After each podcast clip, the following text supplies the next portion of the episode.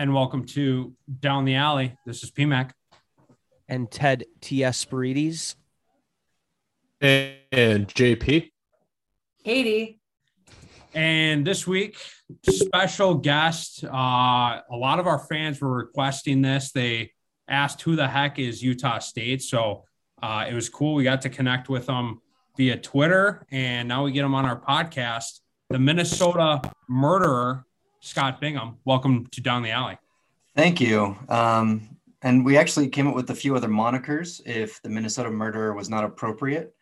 The uh, the Stillwater Slayer, the Upper Midwest Usurper, uh, the Midwest Madman. Uh, Ooh. There was there was a couple ones that my wife and I tossed around, but I think Minnesota Murder is a pretty good one. I love it. Yeah, I had to think of something. You guys just came in, rolled. Minnesota Murder was the first one that came to my mind. I do love the Stillwater Slayer. That one might stick as well. Um, but both will play. Both will play. Um, awesome. So uh Scott, uh I first I, I want to jump into what made you the Minnesota murderer. Can you break it down? What what was that? Was it like over a, a week or uh, weekend or what what what what transpired? All of a sudden, I feel like Minnesota just got a left uppercut and we were knocked out. So we've been trying to make this trip for the last two and a half years with cancellations with COVID in 2020 and in 2021. My first contact with the UMLC was through Derek Dane with St. John's. We met up with them in Bozeman. Uh, we, we had a neutral site game. Uh, and afterwards, he and I connected and said, Hey, you know what? We're, we really want to up the level of competition. We want to try and make a trip out to you guys and Derek was extremely helpful in putting me in touch with the other coaches and helping organize the trip and coordinate dates. Uh, and because of those cancellations, we actually had kind of a little nest egg with our, our player dues so that we could afford that kind of trip.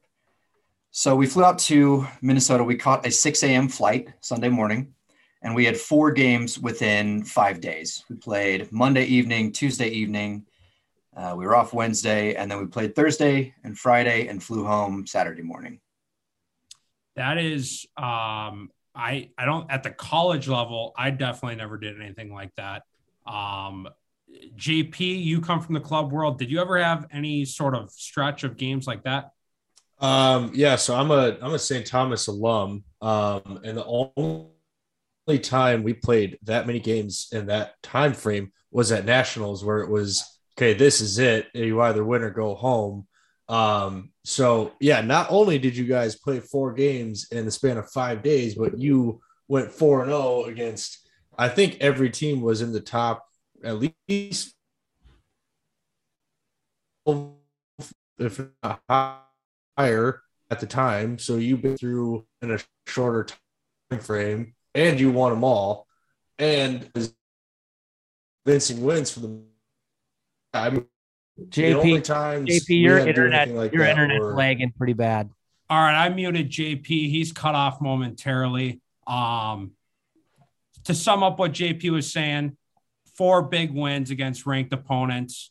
Um, what were the games like? How did you guys like Minnesota? Have you been to Minnesota before?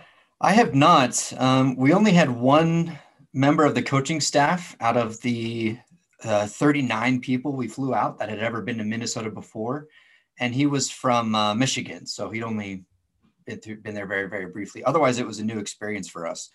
We thought we were cold in northern Utah. We we thought we were pretty snowy and miserable.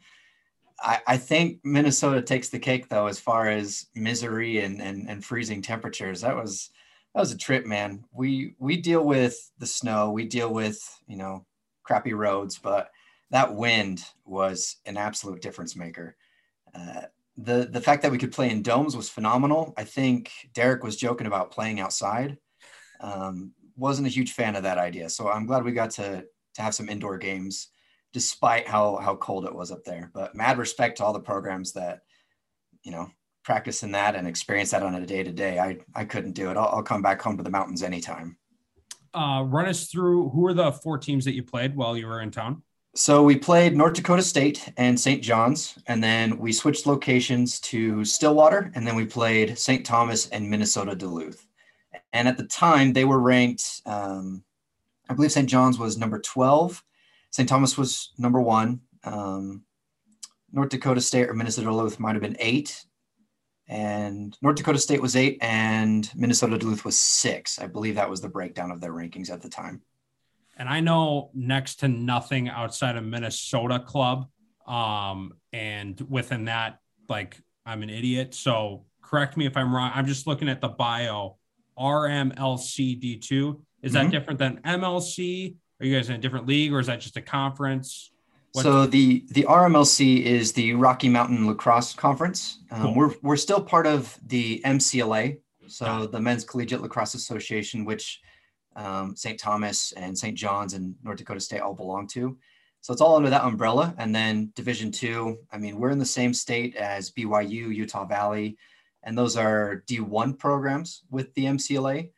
Up until 2018, we were also Division One, but uh, moving into 2019, we made the decision as a team to move down to D2 and see if we could try and build up a successful program over the next couple of years, just because in D1, it really wasn't working out for the program. Yeah, right on. Uh, before we jump into like you personally, would love to just hear more about the program, the school. Um, you know, who is Utah State? So, Utah State, my first exposure to the team was in 2008 and the roster had 10 guys. Uh, at the collegiate level, we went and played BYU, Westminster, um, top level competition that we just didn't have any business playing against. Over the last couple of decades, there's been kind of a, a rise and fall of, of coaches with Utah State. It's a program that, like I think many MCLA teams struggle with, really had a problem with keeping coaches around, which really does a lot to impact a program. You have these teams in the MCLA or like NCAA who have been there for 20 plus years, 30 years, you know, just I've been there for a long time and have had a very successful run in establishing their program, you know, the way they run their offenses, their defenses, the way they recruit. So it was just very hard for Utah State to sort of get off of the ground and, and get rolling. What we've been trying to do is establish longevity and legacy within the Utah State program up until I came along, the longest I'm aware of a coach that stood that stuck around was three years, since maybe 2005. This will be my fifth official season as, as Utah State's head coach. The minimum commitment that I made to the team was a decade, and hopefully by the end of that, we've you know established a foothold within whatever division we're participating in at the time um, and we've we've built a successful name for ourselves within the lacrosse community. As far as like who we are, bare bones, we're very we're a very physical team. Uh, we like to hit. You know, we're not we're not big, but we're not afraid of a scrap. Uh, and our guys definitely have a never say die, die attitude, which I think really helped carry us through the week that we visited uh, Minnesota and played those four top tier teams. Um, how about the school? You know, uh, our guys, our players in our club, and you know, uh, mostly Minnesota listeners, they'll know the UMDs, mm-hmm. um, you know, the St. Thomas's, the Minnesotas, etc. Um, you know, as a school, um, you know, f- f- good chance for you to promote it. You know, what uh, what type of majors, uh, you know, where you guys at in Utah? Sounds like Northern Utah. Mm-hmm. Uh, you know, what's the vibe? What, what's what's kind of going on? So we are in the beautiful Cache Valley, which is an oasis in the desert that is the state of Utah, uh, specifically Logan, Utah. It is a beautiful campus, uh, surrounded by mountains. If you are into the outdoors, skiing, biking, hiking, anything like that, Cache Valley is going to be your home. As far as the university, it specializes in business degrees, in engineering. There's a huge and very successful. Um, oh, I just forgot the word. When you want to become a pilot, aviation. Yeah, aviation. Thank you very much. I'm not as educated as I thought. Aviation program is huge at Utah State. Um, also, a lot of agriculture with farming, um, outdoor equipment design. I think was one of the unique programs that they had. Um, so a lot to do with outside, a lot to do with um, self starters, people who are go getters. Uh, or even just uh, some of the literary programs are also very, very good with professional and technical writing, um, a lot of students use Utah State as a springboard to get into the medical field or into law. Uh, I've written a number of letters of recommendation for players of mine who have made that transition after going to Utah State to go on to, you know, bigger and better things beyond what they were able to learn in Cache Valley. Nice. How about uh, you know, like on the? Oh, go ahead. Did you have something, Ted? Yeah. I, so I've actually had the uh, privilege of, uh, you know, going to Utah, and um, that my first time was at in Provo at BYU, um, and like I, I always tell people like Utah is um if I didn't live in Minnesota, I'd live in Utah. Uh, it's super cool place. Um, it like I remember we were on the plane and they're like, for all you Minnesotans out there, if you look outside, that that's called a mountain. And they're like, oh wow, cool. Like, you know, but like then you you land and and I mean, even in like Salt Lake too, but I'm sure where you are, it's like you're just graced with the landscape. Uh, it's super cool to have that be your backdrop playing lacrosse or going to school or whatever.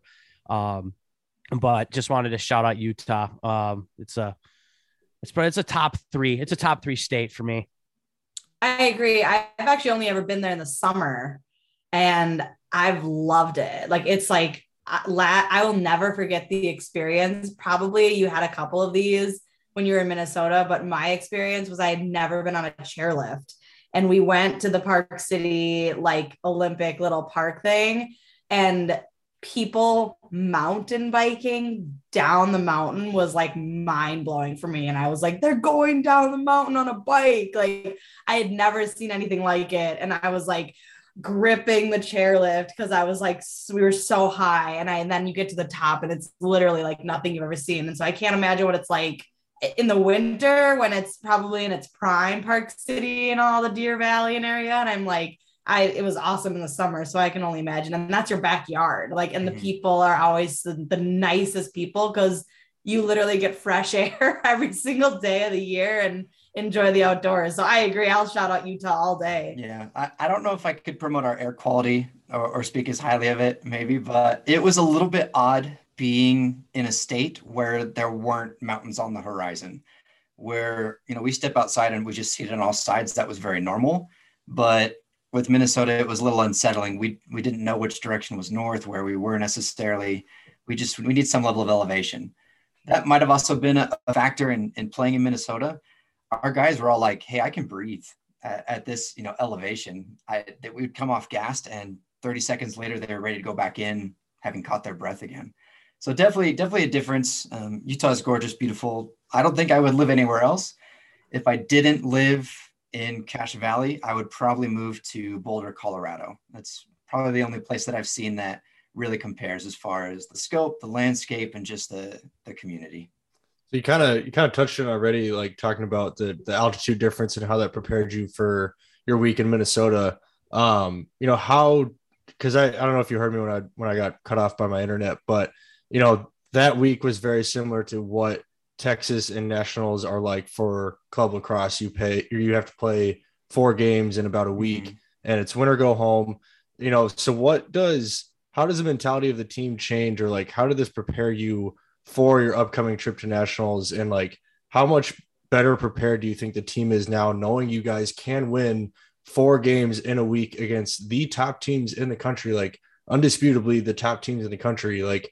Is the confidence of the team just through the roof right now?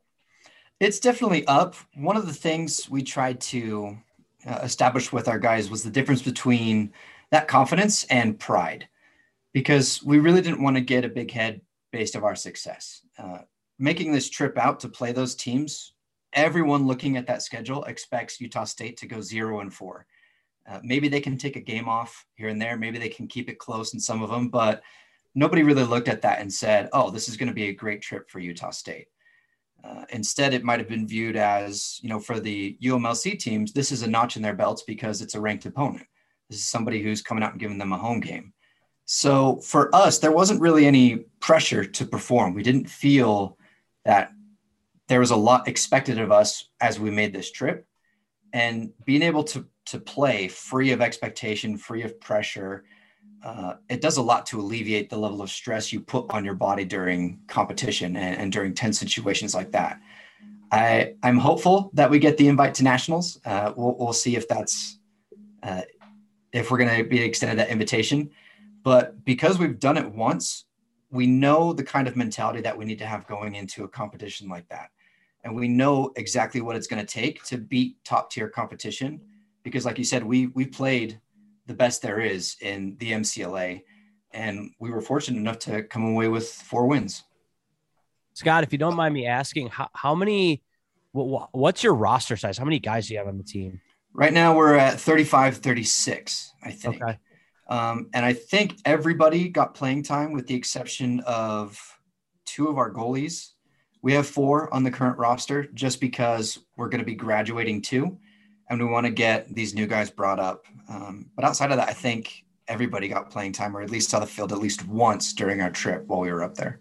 Yeah, for sure. I, I was just curious because, you know, roster sizes vary so much uh, at the MCLA level. And it's like, you know, there's there's a lot of teams that play with 15 to 17 guys. And I was like, if you came out, you know, 35 at least, if you're playing four games in a week, um, you know, and you said everybody got some time, you can manage the bodies a little bit more throughout mm-hmm. that, that whether you're playing ranked opponents or not, that's a difficult physical task.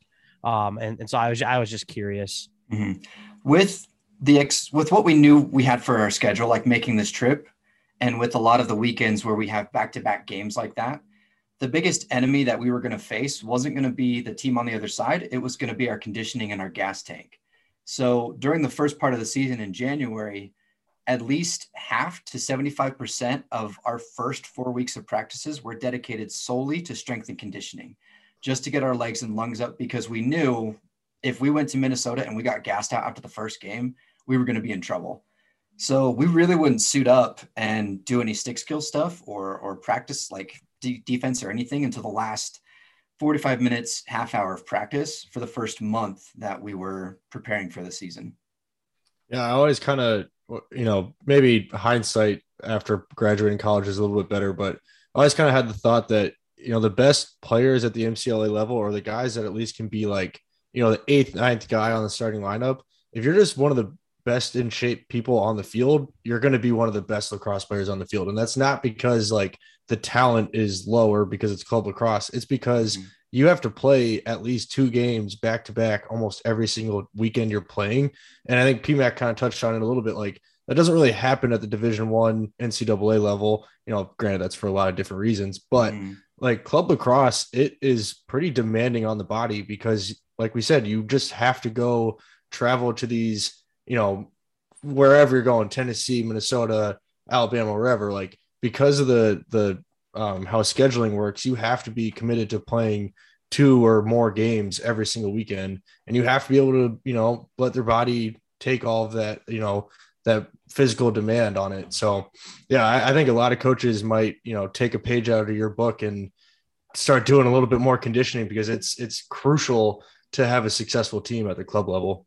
Mm-hmm. And it, it helped to reach back into some of my wrestling background and, and cross country background as far as the conditioning, because I remember all the drills that they had us run and just being exhausted afterwards. And to bring that into a lacrosse practice actually helped us a lot because we got different looks, variations of the way we were able to condition, um, the way we were able to strengthen our guys, get our legs and lungs up. Uh, we were sure to measure, you know, like their mile, their 40 yard, we'll take a second measurement here in the next week or so to, to see how much we've progressed over half of the season before we get into the back end of our season and see whether we need to bring more conditioning in or whether we can taper off and just continue with what we've been doing, focusing on the stick skills and technical application of lacrosse on the field. That's brilliant. Honestly, if I think if my the kids that I coach, if I had them do two sports outside of lacrosse, it would be cross country and wrestling. I think those two sports mm-hmm. like really apply. I mean, maybe not like the technical physical side of lacrosse when it comes to doing a split dodge, but if you want to be in great shape for lacrosse, those are two great sports to do in the offseason. Or or swim. The difference is you yeah. have to hold your breath during that conditioning, and I I'm, I'm a terrible swimmer, so I wrestled. Yeah, that's fair. to kind of continue the conversation on the players, um, you know, where where's your roster kind of from? Is it a lot of Utah guys? Is it guys from all over, more West Coast in general? So we do have a, a, pretty broad spread of where our players come from. It is actually very seldom that we get players from within Cache Valley to come to Utah State. You know, just growing growing up in a college town, kids don't usually want to stay home. They want to go somewhere else, get the full college experience. Uh, they'll head down south. They'll go. They'll go elsewhere. So we have a couple kids from California. We've got guys from Portland, uh, from Oregon, Washington, you know, and Washington up there. we even have some guys from you know out east from Virginia, uh, from Michigan, from Tennessee. They've come through. A lot of guys from Colorado. Really, just a, a melting pot all over. And the kind of guys that we talk to as far as recruitment are kind of the same. We actually have a, a kid from Minnesota, Sam Jones, who is committed to come to the team next season. Uh, an LSM that made the flight down, visited his brother in Ogden playing hockey, and then made it to a couple of practices with the team. And he was he was solid. He's going to be a good ad for us. Do you So know really where from from everywhere. Um, what's the the school? Um, he said he lived about an hour away from Stillwater. We Okay. tagged him in our page. Um, I can't remember the school he was from. I think it starts with an M. Sounded like a Native Native American word. Minnetonka. Maybe no, no, that is not that is not correct. Mahtomedi, but that's close to Stillwater. Yeah. No, okay, here it is. He is from. Wa- Oh, it's not a. It's not an M. It's a W. Waconia. My bad. Oh, Oh yep. no way! An hour away. yeah. That's awesome. That's really cool. Waconia is like a smaller town up and coming in lacrosse. That's awesome. They've got uh, a kid committed to playing college lacrosse next year. That's super cool. Yeah. Right on. Well, I want to kick it kind of back to you now. Uh, talked about a lot about the program and everything. You know what? I like to go from the start. You know how? What was your start in lacrosse? So, and I, I'm going to tread lightly here because I'm a coach and I know how coaches are. We like to talk uh, and we expect people to listen just because they kind of have to or they're not on the team. So, my start in lacrosse started in back in 2004 at a family reunion, and a cousin that I was close in age with showed up with two lacrosse sticks and said, Hey, do you want to face off and pass around? And I had no idea what he was talking about, but I thought it was the coolest thing in the world. So we go back to school. Um, they get on the PA system and they say, Hey, anyone who's interested in coming out for the team, there's a team meeting after school. And because I had social anxiety, I didn't go. So the following year, they that same thing, that same announcement came around. Hey, if anybody's interested in the team, meet in the team room after school. And I called my parents. I said, okay, I, I'm, I'm going to do this. And I went to the meeting. I was the first person there.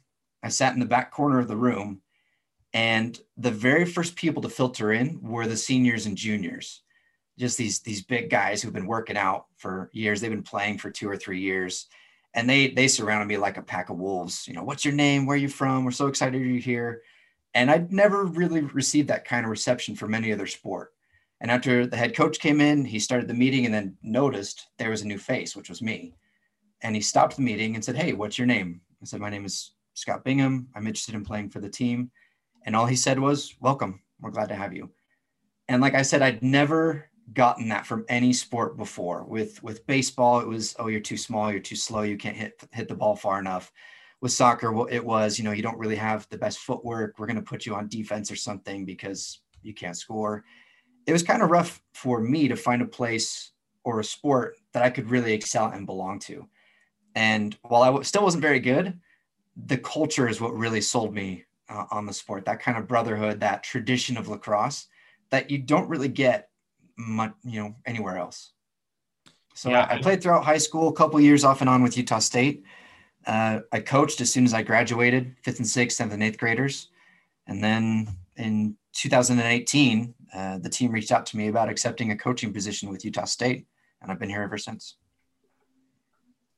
That's a that's a cool story. It's it's funny the the last people a couple people we've interviewed um when we asked that question, you know, how'd you get into lacrosse? It kind of all starts the same. It's oh my my buddy down the street or a friend of mine brought a stick over, or it's somewhere along the lines of like my friend had a stick. They asked if I wanted to play some catch, and then instantly fell in love with it. And it's it's cool to hear that that that story kind of goes across the board for most people because that's how I picked up a stick. Um, and I think that's how at least a lot of people like our age and older kind of got into the sport because it was so new when we were kids. Um, and it's cool how that story kind of extends beyond just that first experience of lacrosse. And it's, you know, you went to school and it was that same welcoming community of, Mhm. hey, we just want to share this awesome game with you. We don't care if you've never played before, if you're, you know, Paul Rabil himself. Like, we love lacrosse, we love growing it. So come out and play with us. Like, and I think that's just, that's, it speaks volumes about the sport and how it's kind of its its origins has always been share the game, you know, grow the game, and you know, it's still going to kind of extend out into that. And I think that's, that's super cool. It's funny when I was listening to you talk about like the, like the welcome that you had and, and, you know, the juniors and seniors who could have been kind of cold shoulder or awkward or whatever were very welcoming. The coach stopped and, and said, we, we're happy that you're here. I, I feel like lacrosse is the one sport where we take a lot of pride in getting someone who's an athlete in another sport to become a good lacrosse player. Like I don't see like that happen much in other sports. Like we we almost like seek out like at least in Minnesota again, like kind of a non-traditional area where it's like if you can find a football player and turn him into a cross player, like that's social currency. And I kind of feel like that's like a a cool thing about lacrosse is just the pride in bringing somebody new who's an athlete in another sport and somehow them becoming good that's like that's a big sense of pride. So I, I'm glad you you had that obviously that a personal story, but I'm glad you shared that because I think it's really interesting to our sport. Mm-hmm. And that that kind of plays a little bit into you know what I what I said about finding where I belonged, because regardless of your background in sports or athleticism or have or what have you, there's a place for you on the lacrosse field. There's a position for you that you will excel at. You might not be good at everything, but there's at least one place where you belong and where you can contribute to the team. Yeah, that's a really good point. Yeah, you see guys and gals of all shapes and sizes, um, you know, do awesome things. Sometimes it's a big, a big attackman lefty, you know, just getting to the island. Sometimes it's a little LSM who's just has a little motor, you know. Um, so I think that's another cool thing. Um, to your point is like anybody anybody can find a role. You just got to find you know what that role is. Um, so I, I don't know if I if I missed it when you were kind of talking about your upbringing in lacrosse. Are you from the Utah area? Mm-hmm. Yeah. So my family moved to Cache Valley in I believe the year 2000. So I was 12 years old, and I picked up lacrosse when I was 15. Nice. But yeah, we've we've been here ever since. How's how's like because we've gone out there for one tournament. Katie's been there for two. Um, you know, what's what's the the growth of the game been there since you started, and um, you know, is it exploding? Has it you know, minus the last two years, we won't count the last mm-hmm. two years, but you know, what, what is it growing? Is it, is it catching on? Um, I know California is really exploding. There was definitely kind of a turning point when the the game went from a kind of a slow trickle to just an explosion of interest. Uh, a lot of it had to do with the introduction of youth programs, kids being able to start earlier, with the sanctioning of the high school sports uh, or the sanctioning of high school lacrosse was a big deal. They brought that up when I was a player, and then I think in like 2018, 2019, maybe even 2020, it finally came to fruition. So it's it's grown exponentially. It's you know you see multi-sport athletes now in you know junior high high school where one of their sports is lacrosse and they've been playing it for a lot longer than i have you know over the course of my entire life. So it's it's grown so much over the last several years. It's, it's definitely a hotbed for not only the fastest game on two feet but now the fastest growing game on two feet.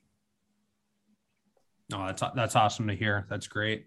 Um and then are, are what for sorry recruiting wise for um are you are you involved in like the high schools the youth? Um I, i'm sure you have another job so you're it's not a full-time deal but you know how how connected are you able to be? I, I know jp saw you guys run a camp too so mm-hmm. that that's pretty cool you know um you know what, what's the connection to the local um the local scene with the with the school so there's been a lot of again like the uh, longevity of coaches matters with programs. Establishing uh, an annual camp is hard to do when you have a new head coach every single year.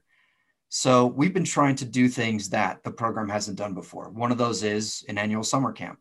One of those is youth programs where we have our players attend and help out and run some clinics.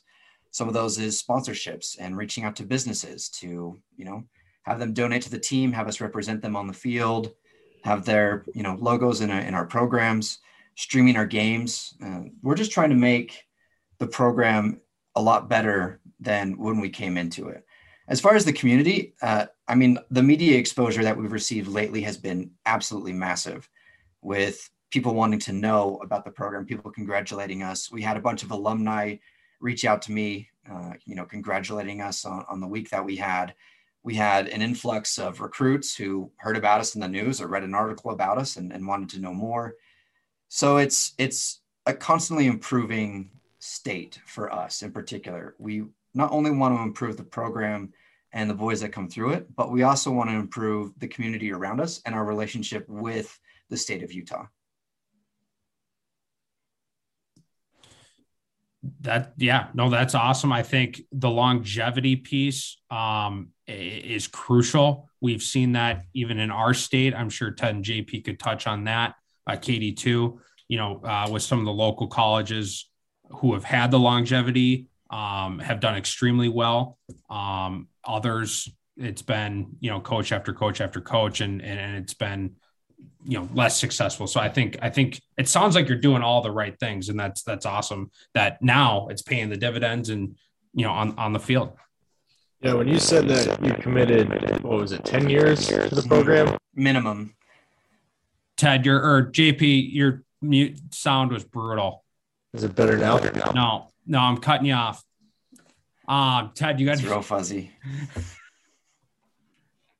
Um I, I had something and then that that audio from JP just like rattled my brain and um I don't remember what I was gonna say. So um yeah, sorry. Fail. I should have wrote, writ, like should have written it down. How about how about now? Better. All right. The mic the mic might be dead. Um no, I so that's you committing 10 years minimum to a program. I mean, one that speaks volumes to to you know, obviously your commitment level to the program and how much you care about mm-hmm. not only the guys on the team at the time, right, but the the long term success of that program. And PMAC, you kind of touched on a little bit, but I think just having, you know, as a player, knowing that your coach not only has been there for a long time, but will be there for, you know, years to come after, you know, me as a player has graduated, makes me understand that like there's a lot more than just my one season or one game on this team. And this coach has a much bigger vision for the program, you know, after I've gone away. And I think that allows players to buy into what you're doing a lot more easily and understand that, you know, hey, we might, you know, have a rough season playing division one in the RMLC and, you know, whatever year. But I know that Coach Bingham is he's got a vision, right? And he understands that, you know, three, four years from now, or whatever it may be, we're going to go up to Minnesota and we're going to go 4 0 against the top teams in the country. And then that season, or whenever it may be, we're going to nationals and we're making a, a statement, right? So I think that shows that, like, you as a coach have really, you've devoted a lot to this program and it's for so much more than just your position as a coach. It's so Utah State University can have a a lacrosse team that makes a statement every year. I just think that's really cool. I think that's like really impressive and really admirable for you to say, Hey, I'm here for 10 years and you might get me for longer than that, if not double that, or even further down the line. I just, I think that's hats off to you for doing that. I think that's awesome. Thank you. The, the ideology behind it is actually uh, a movie quote from one of my favorite films. And I understand you guys kind of have a thing with hot sauce. Is that right? Hot sauce and salsa, baby. Okay. So if you can tell me what this movie quote is from, I'll I'll down like a, a tablespoon of hot sauce right now. All right. Okay. So the quote is the job is yours until you die or I find somebody better. Is it a movie or a show? It is a movie. It's confirmed a movie. It is confirmed a movie. Because if, if if you were gonna say maybe a show, I was just gonna go. I was just gonna guess Office. Yeah, I no. feel like that's a Michael Scott quote. Um, but it, it's a movie, so obviously it's not uh, also, fun fact: my full name is Michael Scott Bingham. That's fantastic. Awesome. That's awesome. okay, so the job is yours until you die or I find somebody better. Tablespoon of hot sauce. What you got? It's got to be a war movie. Don't you yeah. think? I don't know. I I wasn't going in that direction. I was I'd going like boiler room. boiler room with uh, boiler room. All right. The what? Boiler Room with Vin Diesel and nope. uh, Ben Affleck. That was my guess. Nope, incorrect. It has a I'm bit. I'm going like Catch Me With You Can, like Leo DiCaprio. Nope. Go for two. And this is this is something we do in practice because I'm a I'm a huge movie buff, and I'll, I'll quote films all the time. And if they can tell me what it's from, they either don't have to run or I have to run. I don't have to run very often. It's a lot of old movies. Well, we're, we're gonna get roasted from our fans. Yeah. Well, PMAC and JP think about their guests. I do remember what I was going to say. PMAC was talking about you doing the right things. Um, and then when you just touched on, you know, the running part of it, uh, you know, as a coach, you know, it, it I think Dom Starsia had the quote of like your number one job as a coach is to, you know, convince your team that the sacrifice is going to be worth it like that you know like do all these things. I'm telling you to do it because it's going to pay dividends down the line whether that's a championship or whatever. And you made them condition for 80% of the practice for the entire first month of practice. And yet then you go on this trip and you go 4-0 and now like the media and all this stuff like like that's got to feel so like like such a sense of relief as a coach because if you go and get blasted, you're probably never going to get those guys to run again. Yeah, um, so and, that's that's awesome that it like you, you you convinced them like put in the time now it's going to pay off. And and you know it, it it obviously did. So like that that was one thing i was thinking of that but i for, had forgot.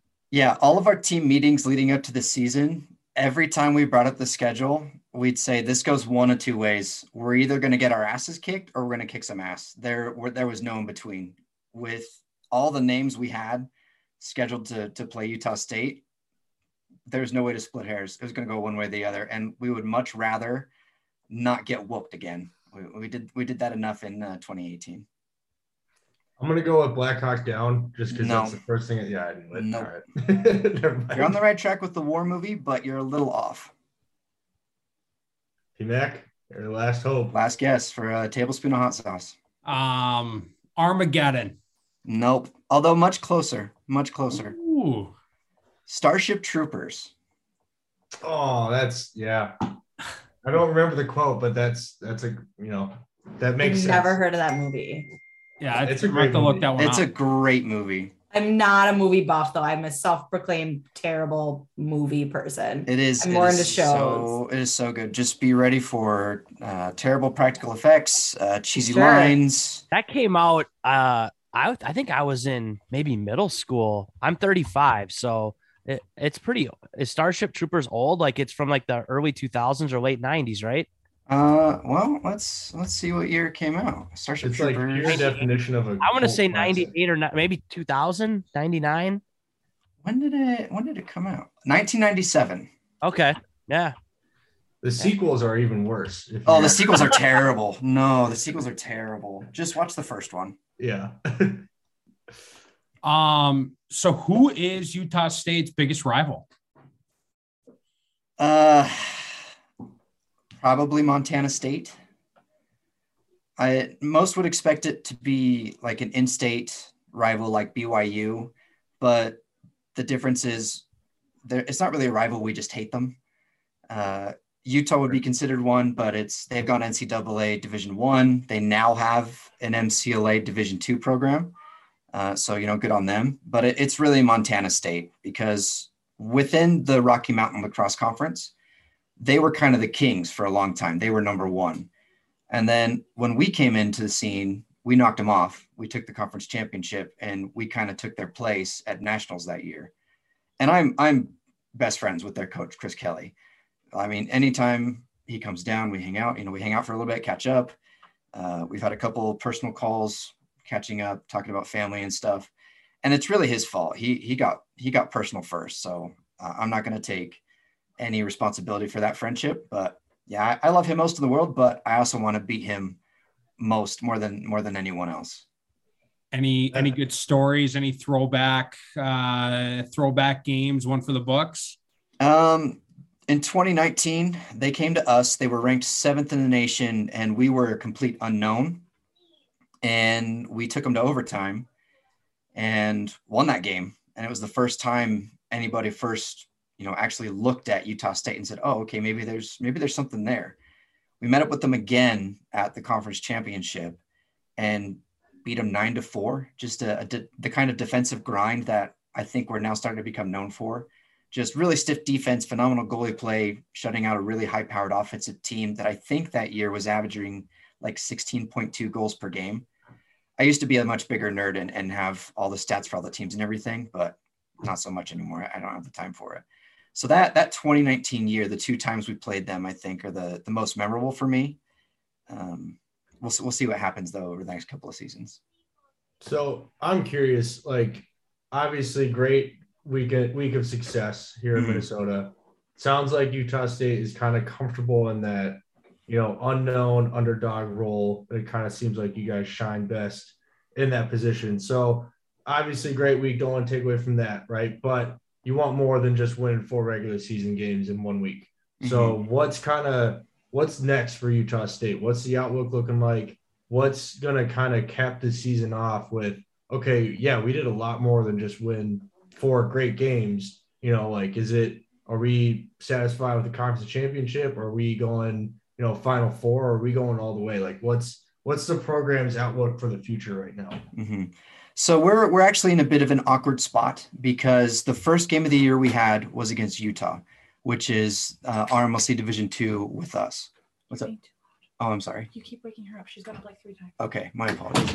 Sorry, I have a six-year-old who has gone to bed, and I am talking too loud. I just woke her up. My bad. Okay, so we played Utah, um, and I actually missed our first two games of the season for uh, mental health issues, having panic attacks and anxiety over competition. Uh, and it was, you know, a rough spot for me. I wasn't able to make those games, and we lost to Utah. After that, we played Utah Valley, lost that game as well. Then we made our trip to Minnesota and went 4 0. This last weekend, we played Northern Arizona, another ranked opponent, and came away with a win 7 to 2. Big defensive stand. Then we played Montana State, um, and that was a two goal game, and we lost. Because we lost to Utah and because we lost to Montana State, we are not eligible for the conference tournament. We can't go to the conference championship because with the RMLC, it's split in half. There's a North Division and a South Division. The top two from North and the top two from South go to the conference championship. Because we lost two, we can't make it. So instead, what we have to rely on is the strength of our resume and of our season in order to get an invitation to the national tournament. So, kind of an awkward spot. We're hopeful for that invite. It, it should be considering the games that we have won and the games we are going to play. I think we have one of the most competitive and compelling schedules within the MCLA. Uh, so, I, I mean, I guess we'll see, but I, I'm hopeful to get that call asking Utah State to come down to Round Rock. We'll uh we'll get the people on Twitter going and the MCLA's DMs to get you guys there if you need some help. That, that, that'd be Uh, great. Hopefully, you guys you. can change the uh, the conference playoffs setup too after Yeah. the season. So Chris and I have talked about that. So there's there's the plan in the works. We're, we're going to throw some weight around and see if we can change it. nice. All right. Do we have any any more questions before we get to the fan questions? I have one for you guys. Hit us. Uh, there's I've also noticed a, a big discussion about breakfast, particularly eggs and what goes on top of them. That's on the list to talk about. Hit us. What's what's your preferred topping on eggs? JP, how about you start us off? Yeah, I'm gonna go. I, I have I have something to say. Um, first of all, I on uh, one day on Twitter said that salsa goes on eggs, and I went out on a limb and said ketchup's not too bad either. All right. Now, do I put ketchup on my eggs? No, I don't, because there's better things to put on my eggs. But I will also say that you're not a bad person for putting ketchup on your eggs. If you like ketchup on your eggs, put some ketchup on your eggs. It's not that bad. And if you think it's weird, so what? Keep it to yourself. Now, my answer is Sounds like you're backtracking on your catch-up. Sounds No, like I'm not. It I'm sounds not. like you're embarrassed and, and afraid that the people know you put ketchup in your eggs. I'm, all I'm saying is let the people who put ketchup on their eggs put ketchup on their eggs and then leave it at that. My go-to Tapatio or Cryberry Crybaby Craig's garlic hot sauce. If you don't know what it is, look it up. Absolutely phenomenal. I literally put it on everything. But yeah, and a little bit of ketchup from here to there. If it's a, if it's like a sausage egg and cheese sandwich, I'm putting ketchup on it. No question about it. I'm already on the record stating Pace hot salsa um, is my go-to sauce of choice on my eggs. Katie, I don't put, I think ketchup on eggs is repulsive, first of all. I also don't ever put salsa on my eggs unless it's in a breakfast burrito, which I don't eat breakfast burritos often because that can't happen. Um, but hot take, I think we always assume our eggs are scrambled. Um, but I prefer like an over medium egg. The trick is to put a lid on the pan. My dog's gonna bark, and they you don't have to flip them. So they're technically sunny side up, but if you put the lid on, it kind of steams them a little bit. And I put um, red pepper flakes and everything but the bagel seasoning. Uh, I'm a hot sauce guy myself. Um, I'm not too picky. Crybaby Craig's is solid. Uh, but you know, just your standard stuff. Even sriracha sometimes is pretty good. Um, and so just if if I'm putting so- something on my eggs, it's besides salt and pepper, it's hot sauce. I will also put, especially if it's like over medium or over easy, I'll put the sriracha on there. How about you, coach? So we have 12 chickens, uh, and we usually get eggs pretty frequently. And with my work, I put together a breakfast medley for pretty much every single morning: eggs, sausage, hash browns. And there's been a few branch, you know, branching out a little bit of what to put on there, but the one that has become my favorite and that I will buy forevermore anytime I see it in the store is creamy sriracha. Mm. It is phenomenal. It is so good. So it's like a mayo base Kind of. hot It's sauce. It's it's a little bit of spice. Yeah. Uh, definitely a lot of flavor. It, it just unlocks that breakfast medley. It's so so good. I go through two or three bottles a month. I just learned that fresh eggs don't get refrigerated unless you wash them off. Yep. That's so correct. once they're washed, they can just sit on a counter. uh, once they're washed, they have to go into the refrigerator. Yeah, yeah, yeah. Okay, so once If they're you- washed, they need to be refrigerated. But if you- otherwise, like how many eggs a day do you get? I'm dying that you have chickens right now. So it's uh, it depends. We're getting out of the winter months, so there's more Yeah. sunshine. Normally, it's when they're when it's a high volume of eggs, it's seven to nine a day. Th- the dream. Do you have any other animals that you're holding out on us? We do. Our, our house is a zoo. We have 12 chickens, two dogs, two cats, two bunnies who are in the room with me, and then a bearded dragon in the other room. Whoa, what's a bearded dragon? He's a, I think he's asleep right now. You're going to have to Google it. I don't want to wake him up. All right, I will be googling this. is- So I'm googling creamy sriracha. Creamy Definitely, sriracha I have that on my list to Google. I'm adding a bearded dragon. This is crazy. and Starship Troopers. Don't forget. I already googled that. I was one. I was one years old when that came out. Okay. So I, yeah, I missed the boat there. Um, what does a bearded dragon do? Do you play with it, or is it just kind of hanging Uh, out? Or he- I, I don't Yeah, even know what. How big He's is like it? a lizard. He's like a lizard thing. Well, maybe, a little maybe, lizard or a dragon-sized lizard? No, maybe he's, he's, lizard. maybe he's awake. Let me go see how he's if he's asleep. I'll be right back. John Gregg has a bearded dragon, and he named it Khaleesi. He's not talking about his kid, right? Right. This this might be the most electric interview we've ever done. Hey, we started a Um, lacrosse we need to get more podcast and we're talking about chickens and eggs and salsa. This is great. the dream is to have chickens, man. Oh, yeah. I you know I learned that last night that if they're not washed, the eggs can sit on the counter because of whatever they come through. Whoa, that's a dra- that's a dragon Oh. on the podcast. Look Yeah. at This this. this He's is what's his name? his name is Bam Bam. Okay, let go. Come on. I know. I'll put you to bed in a second. Let go. Let go. This is awesome. I So this- love him. This I love Bam. him. Look at how happy he is. He is a foot and a half long. Oh my gosh. Is he blue? That's It's his a- beard. It's like dark. Yeah, it's a little bit of gray and dark. If he's pissed off, it turns black. Wow. So Just this is unfortunate for your that- listeners that they can't see him, but So when you, this one's going on YouTube. Yeah, if you're when not Oh, subscribed to YouTube, subscribe right now because you are Yeah. missing out if you are not watching this on the YouTube. so when Utah State like arrives at a away game and they you're coming off the bus, do you like carry this thing in like WWE style? Like no. Uh, he doesn't travel well. is well, he he travels okay. He's he more An likes emotional to, support bearded dragon. He is. He actually frequents a lot of the fairs and conventions that happen in Cache Valley, We've taken him to a reptile convention down south, and he actually loves attention from kids in particular because they always say, Oh my gosh, mommy, look at that. And he has a little outfit of wings that we put on him, like a little harness in case he falls off or something. So we take him anywhere whenever it's warm enough. Uh, and I'm sorry I woke you up. I'll put you back to bed. Okay. Okay. thank I you, Bam Bam, that. for making a guest appearance. I Shout love that. Bam Bam. That. I'm not a huge reptile fan, but I I like that guy.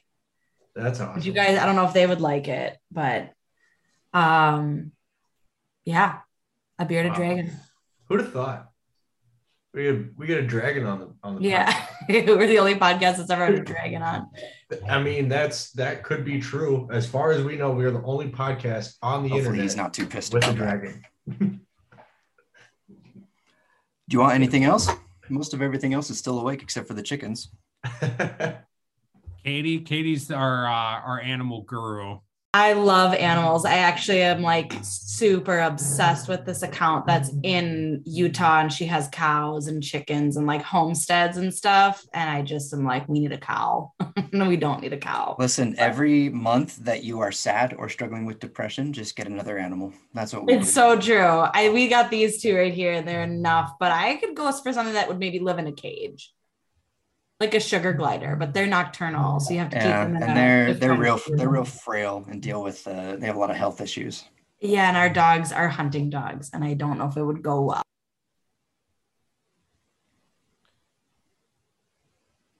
All right, we'll uh, wrap this up with a few um, few listener questions. The number one question from maybe your number one biggest fan from Minnesota. Um, I guess maybe just the story. Uh, emergency exit. Were you guys bragging about the emergency exit? A bunch of your players. So whatever that tweet was, maybe you can touch on it. I don't know if it was your tweet or not, but Jeremy Goltz, your number one fan, loves the emergency exit. Uh, was it your, te- you know, who are the 10 players and are they your starters? Because that's a lot of trust for a lot of people on an airplane, the emergency exit rows. Yeah, we uh we had a slight layover in Denver, and uh, initially they had us all sit at the back of the bus. I don't know if it's because we smelled bad or something. We, I think we tried to shower before we left, but during that layover, they told us, "Okay, you guys can sit wherever you want." And I don't know who started it. I, I think it might have been the guy who put out the tweet, Jack. He said, "Hey, let's." Let's just sit at all the emergency exits. Let's let's take on that responsibility. Let's keep these people safe. You know, we've we've got a, a reputation to uphold now. So we had Utah State players at every emergency exit for the next flight back home. And, uh, you know, it was a, a big effort from the entire team. You know, everybody really came together to make sure that was a safe flight. And uh, I think we were successful.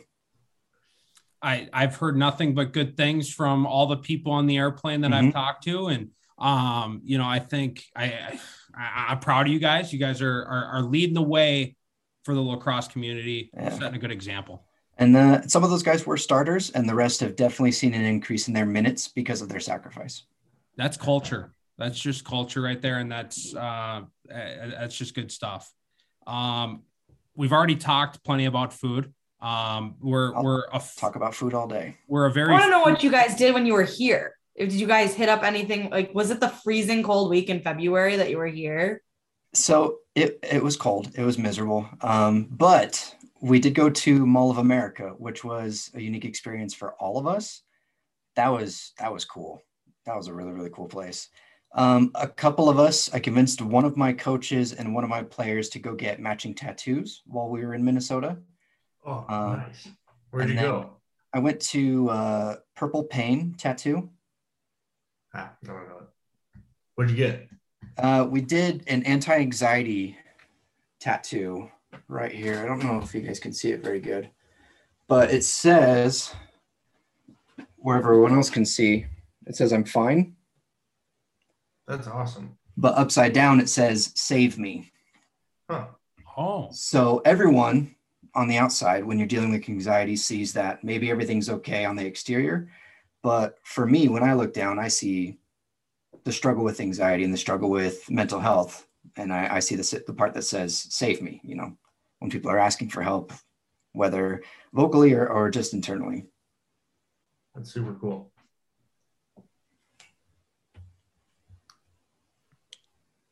cool trip. Mall of America and a tattoo. Yeah, That's Yeah. a that's a that's a heck of a weekend. it was fun. It was worth it. Yeah. We'll stay on the Minnesota theme. Who's your least favorite Midwest team to play, and why is it St. Thomas?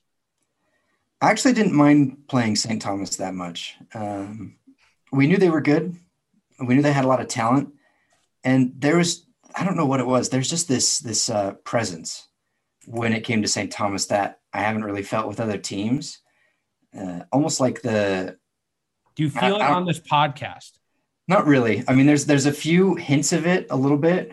Um, you know, a couple wisps, like a, a wafting of that that same energy, but it was more of like the weight of a championship. And I, I don't want that to sound tacky or like a joke or anything. I'm, I'm serious when I when I say this. That there was just this sort of um, energy to them, this weight behind them that was different from any of the other teams I've played before. It was it was pretty unique to St. Thomas, and it, it might very well be because they have those seven. I think if I heard JP right on your last episode with Coach Bosch, seven national championships that did not help St. Thomas beat St. beat Utah State when we came to Minnesota.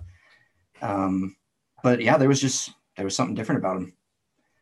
I think St. John's was the hardest matchup. Just a a tough, grindy defensive team.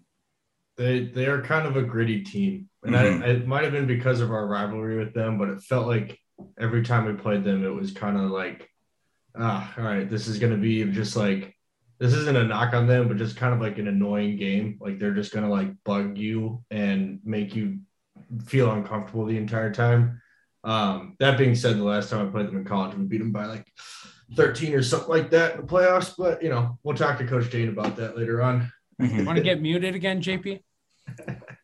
Well, I thought you were a Duluth fan. and and it's it's it's all respectful. I mean, like St. John's was was tough to play, but that's a big reason why we went to Minnesota in the first place. Because if you want to improve your program and you want to get better, you have to elevate the level of competition you go against. Whether we went four and zero or zero and four, there was things for us to learn during our trip to Minneapolis. So we finish off every episode with uh, with a question, um, and that question is, "What's your alley?" You can take this really any direction you want. Um, it, it could be a lifelong thing. It could be something you're passionate about this week, this month, this year. Um, it could just be something silly, something lacrosse, not lacrosse. Um, so the floor is yours. Play on words. What is your alley? So we already touched on very briefly that I'm a huge movie buff. Uh, I'm also a, a massive nerd and a diehard Pokemon fan. Uh, and so I would say that competitive Pokemon is actually my alley. I participate in a, a draft league similar to a fantasy league, but for Pokemon. You draft a team from a tier list, you prep your team, and then you have a battle at the end of every single week. So, on top of doing lacrosse games, I'm also prepping for my Pokemon battles. And the league that I'm a part of is international. We have guys in Canada, we have guys in Europe, we have people all over the United States participating in it. And right now we're in the middle of playoffs and I made it to the next round. So we'll see if I can keep that up. That's How awesome. Is it the you- trading card game or is it like No, it's it's the video uh games? the video game like Pokemon Sword and Shield. That's just awesome. on the Switch online. That's awesome. So how did you do you know these people from growing up just through online, randomly Just- connected? just through online there was a, a discord group uh, helping people like complete pokedexes or just advice to get through the game and somehow i connected with the owner of that. Uh, shout out to, to dave out in wherever he lives in canada. I don't love him enough to pay attention. But he and i connected. We, we put it together and we've been running it for the last year and a half as far as that league is concerned. So I I Pokemon's not my strength, but is are you um are you like training? Um, you know, how how do the uh you know each player um you know prepare for each week? Are you are you like training your your players or um do you have to I don't even know how how does that work? How do you prepare for for a match? So we do a, a snake draft. Uh, you know, first pick goes, picks a Pokemon. No one else can take that.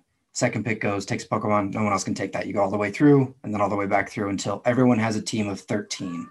Throughout the season, you have to use those 13. And occasionally there's a free agent trade. You can make a few adjustments here and there. But you prep specific to your matchups and what other people drafted. So like this next week, my team is going against somebody who has, you know, a really difficult matchup for me with something like a Metagross. So I'm going to prep a Darmanitan and I'm going to bring that because it can help me win that game. Am I still too loud? I'm sorry. Sorry.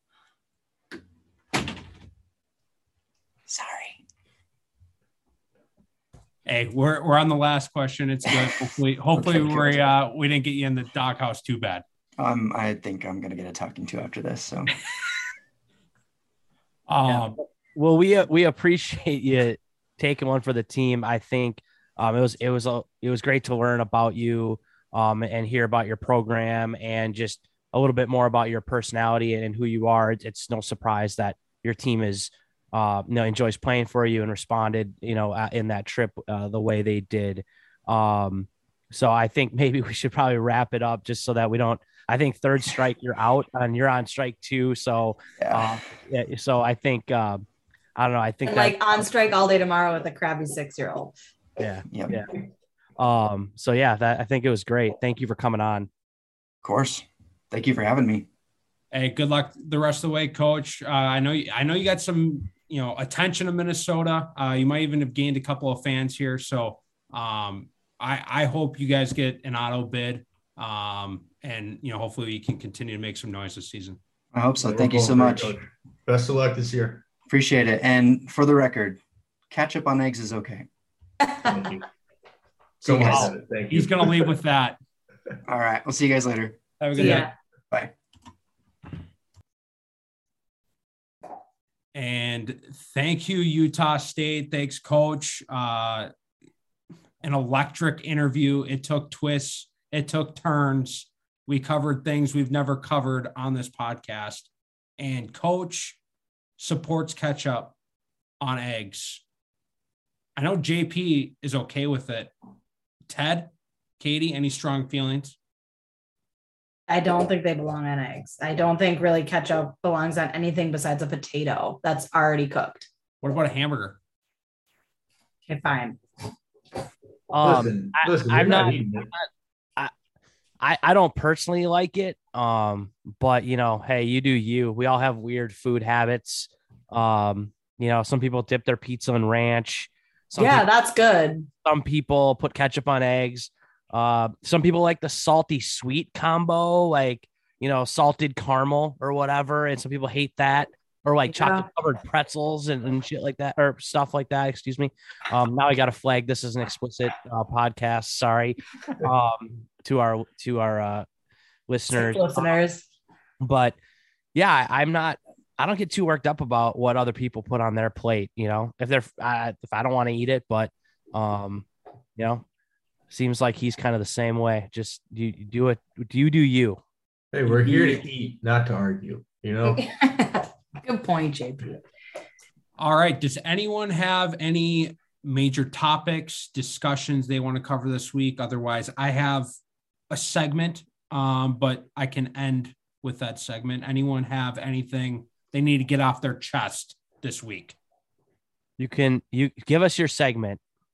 All right. This segment is called PMAX predictions. And Boy. these are, I've got three predictions today for the upcoming high school season.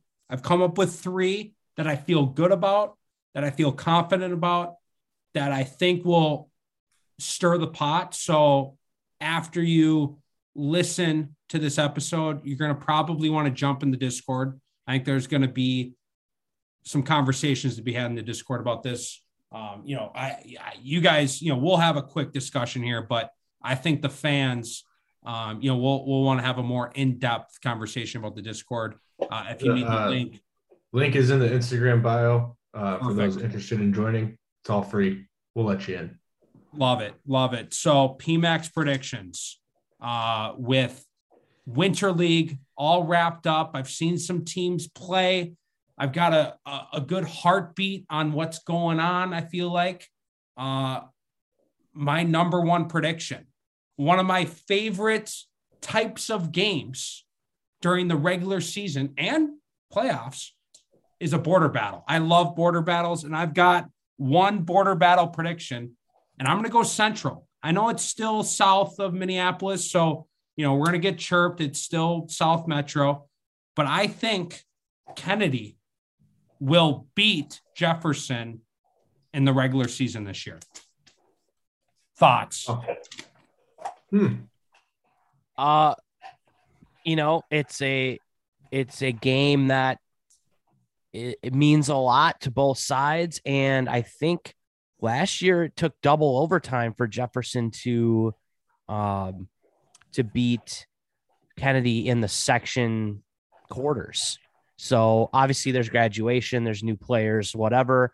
Um, but I I that's I, I'd say they're they're probably the not the favorite in that game, but I do like that prediction. I think that that's a bold and and and strong uh strong pick from you. Yeah, I'll, I I don't know if I'm going to say this like correctly. I like the prediction. I like the boldness of it, like you said, Ted. But I I agree. I don't I don't think it's going to happen. But I like the pick. You know. But I don't think it's going to even come close. I, I that's my prediction. Really? It's going to be. Are we So are talking? you are you are you setting an early line? Because I think you were the line setter last year. What's your line on the game Ah, for sports betting? Because throw, sports betting might, might get approved here in Minnesota. I fingers crossed for Minnesota high school across. We're gonna get we're gonna get approved. Um, I'm going uh eight and a half. Wow, Yeah, that's absurd. Uh, They were in double overtime in sections. yeah, yeah. Well, you you're going to throw it an eight and a half. well, considering what they did to your Lakers, you know, the other day, who knows? Jefferson looks good. Katie, any thoughts on this one? No. Okay. I don't have any thoughts. I can't ever go against Jefferson in a like that's that cuts deep. Hmm. Any border battle. Hmm. Yeah, I see. I see. Okay. I don't know. This isn't a border battle, uh, but my second prediction Section 8 is going to have a new team to go to state out of it. And I think you're going to see this one coming, but Bison Boulevard is the team I think that's going to come out. But I think there's going to be a new, I think it's going to be a new one. I think it's going to be a new one. Buffalo. I think it's going to represent Section 8 for the first time in the state tournament. Now, is this is this the section with Duluth in it? All the northern No. states in it, teams in it? No. Okay. I'm gonna. Oh, it's like Northwest Metro. Um, Wayzata got moved out of it, but it's Maple Grove, Buffalo. Uh, STMA yes, Moorhead is in it in Section Eight. Okay. Um, and uh, STMA. STMA, Elk River, Rogers, and that that whole contingency. St. Cloud probably is in there. Uh, I'm gonna, you know, I'm gonna, I'll double down on that with you. I, I like the Bison winning, winning out. I think, I think the Bison Boulevard wagon is gonna turn into a pioneer going across the country wagon. I don't know what you call it. A bunch of wagons are coming from from Buffalo. It was like Manifest Destiny. What was that? Uh, what was that game we played as the kids? Oregon Trail. Oregon Or it's the Trail? Oregon Trail. We're getting the Buffalo Trail going down to Minneapolis, and we're getting the the Bison fans fired up all year long. I I love I love the Bison. I love Buffalo. I think if there's a bandwagon to hop on this year and to to hold on for the season, it's it's the Bison. I think there's there's nothing wrong with that pick. I, I I'm just gonna keep saying words because there's nothing wrong with that pick. And my last, but not least, PMAC prediction is Gentry Academy will not make state. What section? Don't care. For the boys or the girls. Uh, Aren't both. they only girls? Both. They're Then I would I I'll just say I hope so that I'm with you. Yeah. Uh, I don't think they're we we kind of talked about it a lot last year. Some people had some some opinions on it. I'm I think all the- replanting that flag. Yeah, all those opinions were correct. Um so yeah, I agree. I I don't even know if this segment should be called PMAX predictions. I should I think it should be called two of PMAX facts and one just outlandish thought.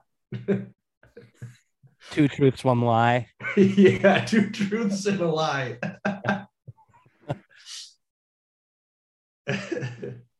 All right. Well, that's all I had written down. I, I Yeah.